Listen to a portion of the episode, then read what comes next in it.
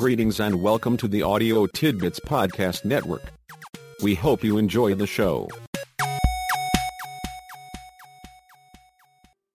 How do you help your children develop a growing sense of independence and autonomy by the age of seven? How do you deal with the increasing independence of your adolescent? The process begins as your toddler learns about play and social activities. However, your child is not able to play unless he knows how to play. He learns the idea of taking turns from people who allow him his turn and insist on their turn. He learns to be appropriately assertive without being excessively self-centered and aggressive from you and other adults who deal with his temper tantrums. He learns not to be too passive or compliant when you and other adults encourage him to stick up for himself, to speak up when it is his turn or when his rights are infringed upon. Social development begins when you relate to your children as friends and playmates. Yes, you are a parent first, but part of the time, especially with your small children, you are friends and playmates. Within this playmate relationship, your child learns how to ask someone to play with her. She develops a feel for situations in which people do not want to play with her. She learns to accept an invitation to play. Occasionally, you may ask your toddler or preschooler if she wants to play a video game, accepting your child's judgment about whether or not to play. Similarly, your child learns to ask you to play, accepting your judgment whether or not to play. Peekaboo played with your infant becomes hide and seek when she is a toddler or grade schooler. Working puzzles with your preschooler becomes assembling models or playing X-Box with your grade schooler or adolescent. Helping your preschooler fix her bicycle becomes helping your adolescent fix her car. Playing Fish with your preschooler becomes playing Scrabble with your adolescent. Making mud pies with a preschooler becomes helping prepare supper with your teenager. Friend and playmate relationships begin quite young and continue throughout your lives. Establish the playmate relationship with your child while remaining a good parent, and the fun and good times can go on for a long time. Helping your children select their friends and playmates begins when they are young. It is best for your children to play with other children of approximately the same age, and is not a good idea for them to spend most of their time with children significantly older or younger. Your child who spends a lot of time playing with older children gets into situations for which he is not prepared, emotionally or socially. Similarly, children who spend most of their time playing with children significantly younger than they are tend to relate like younger children. Thus, encourage your children to play with children about their own age, and discourage their spending a lot of time playing with children much older or much younger. Next, encourage your children to become selective about who they play with in their own age group, and help them develop criteria for deciding who, when, what, where, and how in respect to play, and other activities, with whom to play. As a general rule, your children should be encouraged to play with any child their age who holds similar values. They should be discouraged from playing with children who do not accept basic parental values of good and bad. For example, children who steal, lie, damage property, or fail to respect the rights of other children and adults. Your children should also be discouraged from playing with children who believe it is all right to get bad grades in school, to be disrespectful to teachers, to skip school, to get into things or go places where they should not. Finally, your children should be discouraged from playing with children who habitually fight, do not play in a cooperative way, do not take turns, or who hold beliefs about other people which are negative and prejudiced. Your children should be encouraged to pick their friends and associates in terms of values, beliefs, and behavior standards, and not in terms of racial factors, physical characteristics, family background, economic status, or other factors over which children have no control. Is it all right to forbid your children to play with specific other children? Yes, when your children are young, say, under eight. Even then, do so only when you can give adequate explanations for your decisions.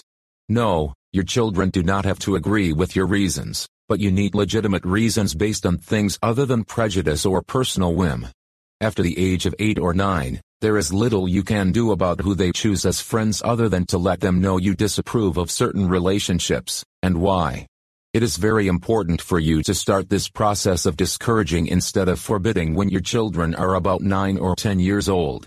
If you do, your influence will likely still be effective when they are adolescents.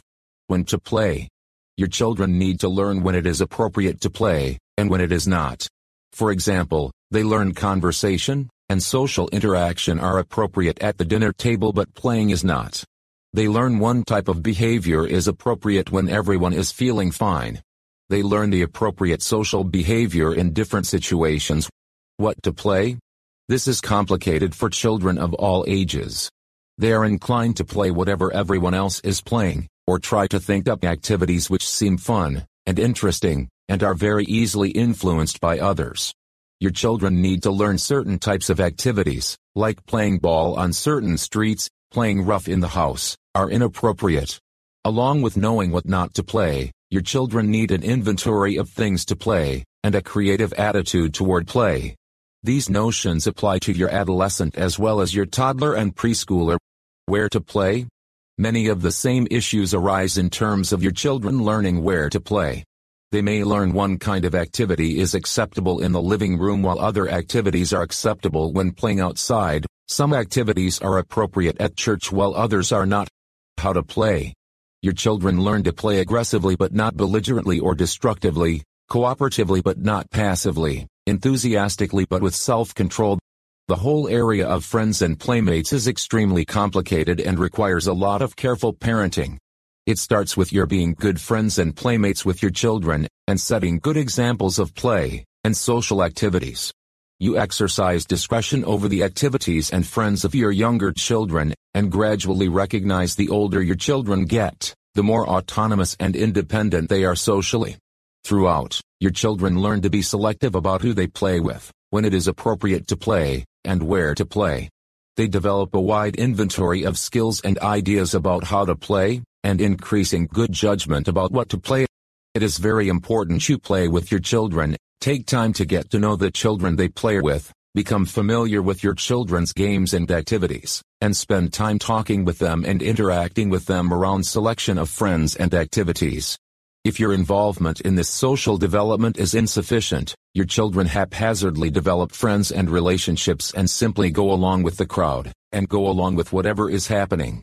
Alternatively, if you involve yourself too much and become over-controlling, your children do not learn to experiment with relationships, to select friends and playmates for themselves, and do not develop the social wisdom that comes through experience, experimentation, and self-examination.